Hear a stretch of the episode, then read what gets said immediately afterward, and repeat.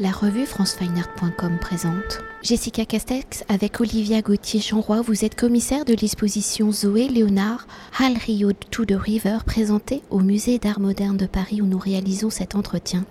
Alors artiste américaine reconnue à l'international mais peu présentée en France où sa dernière exposition sur le territoire remonte à 2007 à la Villa Arson, Nice avec sa série Analogue, un ensemble de 412 images où entre 1998 et 2009 questionnant l'économie des petits magasins et des produits qui sont vendus face à l'impact des grands groupes en photographiant d'abord les devantures des petits magasins de son quartier à New York, Zoé Léonard a poursuivi son questionnement en allant en Europe, en Afrique, en Asie et en Amérique, où elle a suivi et photographié des biens de consommation, de leur production à leur vente, à leur recyclage. Alors dans cette même dynamique hein, de l'enquête de suivre une piste et de la sérialité, le projet Hal Rio to the River, qui regroupe environ 500 tirages, est un voyage le long du Rio Bravo, appelé aussi Rio Grande, fleuve marquant la frontière entre le Mexique et les États-Unis, de 2016 à 2021, en réalisant le portrait de ce fleuve, Zoé Léonard questionne donc également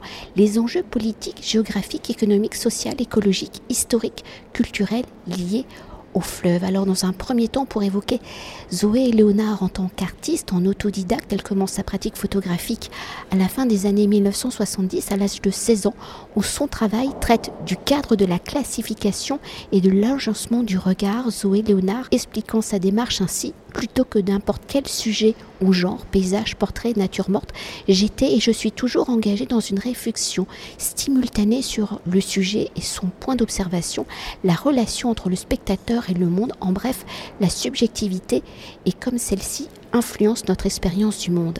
Alors dans cette expérience du monde, le travail de Zéo Léonard est à la frontière du documentaire et de la démarche performative hein, et protocolaire. Alors pour appréhender sa démarche, comment pourriez-vous définir la pratique photographique de Zoé Léonard en artiste et citoyenne engagée? Comment la photographie est-elle devenue l'un de ses outils de lutte? Zoé Léonard a commencé très tôt sa pratique photographique. Elle a commencé euh, à photographier, je crois, à l'âge de, de 16 ans, en tout cas à l'adolescence. On lui avait, je crois, offert un appareil photo et donc elle a, elle a commencé sa pratique euh, de cette façon. Euh, il faut savoir qu'effectivement, elle réalise euh, essentiellement des, photographies, des œuvres photographiques, mais aussi euh, des installations. Donc ce n'est pas le seul médium qu'elle utilise, c'est un médium de prédilection, mais ce n'est pas le seul. Certes, elle est autodidacte et précisément c'est tout un chemin parcouru aussi d'expérimentation qui, qui lui est propre, qui lui est personnel et dans lequel elle a pu, euh, euh, au fil des expériences, euh, se forger un langage plastique que l'on identifie aujourd'hui particulièrement et qui, se définit notamment par l'utilisation du noir et blanc mais, euh, mais, mais, pas seulement, parce que même dans l'exposition euh, et dans l'œuvre photographique Al Rio to the River, euh, on peut voir euh, quelques exemples de photographies euh, en couleur. Également par une, technique, la technique de l'argentique, qui est devenue son, son langage premier. et, mais elle utilise aussi des, elle utilise aussi d'autres techniques, notamment le numérique, hein, par exemple, c'est le cas dans l'exposition. Et, euh, et, puis aussi, elle a une façon de, travailler euh, dans un temps long, dans un temps euh, qui peut prendre, donc vous l'avez évoqué pour Analogue, plusieurs, quasiment dix ans. pour Al Rio to the River, c'est un petit peu moins, mais c'est quand même quatre ans. Et donc effectivement, ce temps long euh, bah, produit des, un travail euh, photographique, euh, une série, un corpus finalement assez conséquent. Par exemple, pour Al Rio to the River, il y a environ 500 tirages qui ont été réalisés. On en montre à peine, enfin environ 300.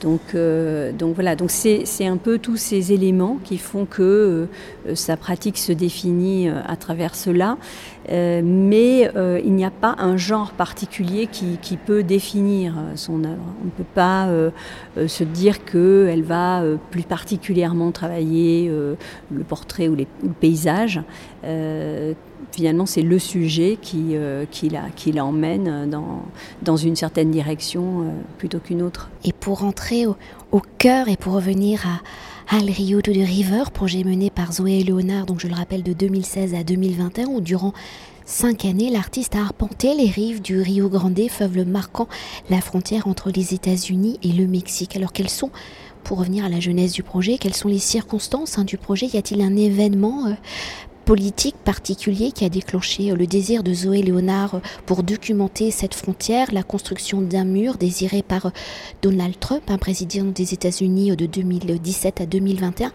a-t-il nourri, argumenté, argumenté, modifié le projet initial? En fait, euh, Zoé, Léonard se partage entre New York et Marfa, ces deux villes. Et donc, euh, en 2016, elle, elle était euh, à Marfa. elle, elle fait des allers-retours. et elle a commencé à photographier le, fleuve, le, Rio Grande. Et, et c'est finalement de cette découverte du fleuve, de ses abords, en fait, c'est quand même un territoire extrêmement complexe, euh, qui est un, territoire particulier.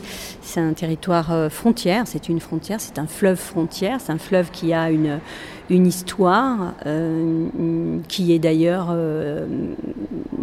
qui est d'ailleurs visible à travers le, le nom qu'il porte, puisque le Rio Grande est pour les Américains ou Rio Bravo pour les Mexicains sont tous deux des noms espagnols et, euh, qui euh, relate une histoire relativement récente de conflit entre les deux pays et, euh, et qui s'est soldée par, par un traité qui a finalement retiré au Mexique une grande partie de son territoire au profit des États-Unis.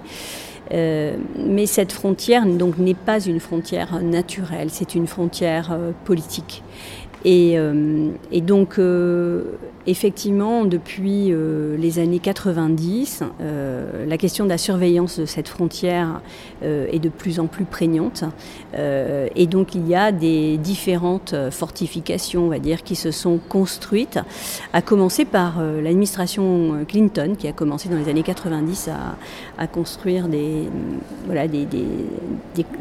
éléments qui marquaient cette frontière et qui avaient vocation à empêcher les personnes de la traversée. Euh, et puis, euh, ça s'est chaque fois poursuivi finalement avec toutes, euh, toutes, les, toutes les présidences. Alors, peut-être la différence avec Donald Trump, c'est que c'était un argument de campagne, mais, mais c'était dans une sorte de continuité, ce que peut-être parfois on ignore.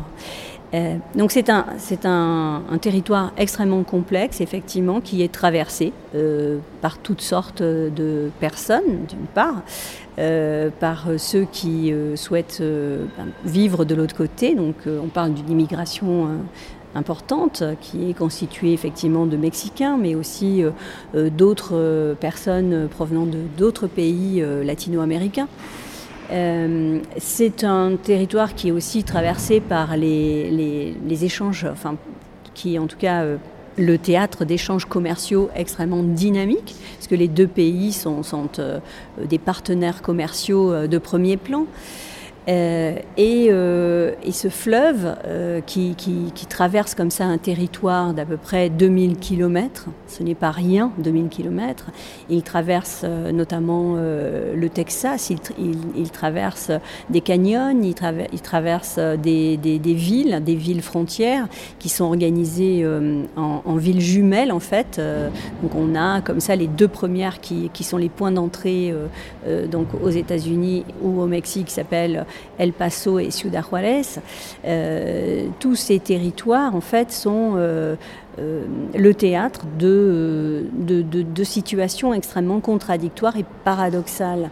Donc la question effectivement de la surveillance, la question du contrôle euh, ont pris euh, petit à petit le pas euh, sur finalement tout ce que l'artiste aussi souhaitait montrer de ce territoire, enfin dans, toute sa vérité, dans toute sa complexité, et le montrer de cette manière, ça supposait effectivement d'y passer du temps, et ça supposait de, montrer euh, tout ce qui peut cohabiter euh, en même temps. Et donc on a comme ça, finalement, le parcours, il s'organise euh, en séquence, où on voit à la fois des scènes du quotidien, des personnes qui se baignent au, bord, du fleuve, mais en même temps, on va voir des scènes aussi d'embouteillage au pont frontalier, dans les checkpoints. On va voir des, des scènes de euh, des, paysages magnifiques euh, du Grand Ouest américain qui peut nous évoquer une sorte d'Amérique un peu imaginaire, un peu rêvée, euh, dont on a eu quelques, enfin, des aperçus les westerns, etc. Mais c'est pas du tout finalement là-dessus que, que s'attarde l'observation de l'artiste, mais ça en fait partie.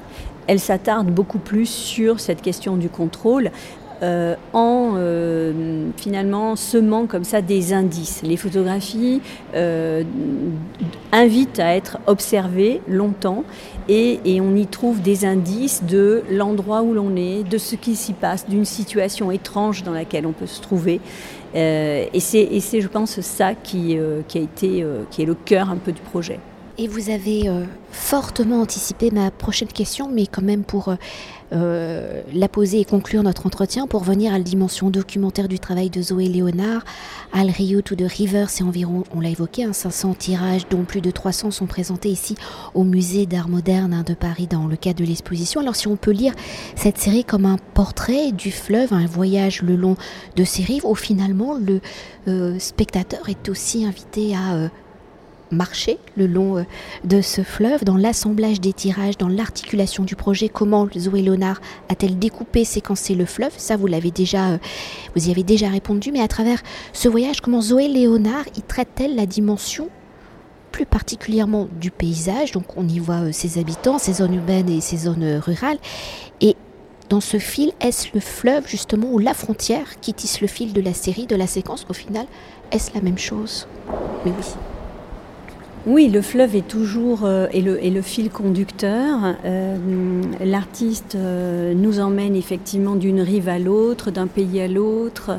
et, c'est effectivement ce, fleuve qui nous qui, qui, est comme un fil comme ça de, parce qu'il n'est pas toujours omniprésent dans l'image. Il n'est pas omniprésent dans l'image, mais il est toujours présent parce qu'en réalité, parfois il est derrière nous, parfois il est au loin.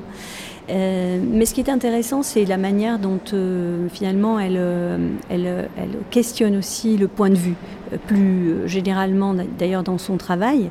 dans son image, en fait, elle, ne, elle, cherche à, donner, à rendre compte d'une situation, d'un lieu donné, à partir de différents points de vue.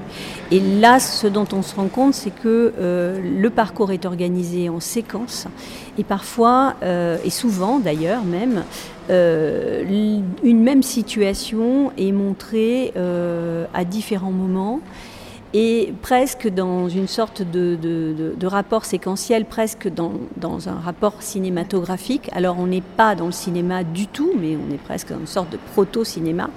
Et on voit effectivement se dérouler des scènes euh, à quelques minutes d'écart, euh, ce qui fait que ça nous invite aussi à, rentrer dans un mouvement et à être dans une sorte de, réalité peut-être plus, plus forte. Euh, et c'est, je pense, ce qui effectivement caractérise euh, particulièrement cette série Al Rio, To the River. Merci beaucoup. Merci à vous. Cet entretien a été réalisé par franceweiner.com.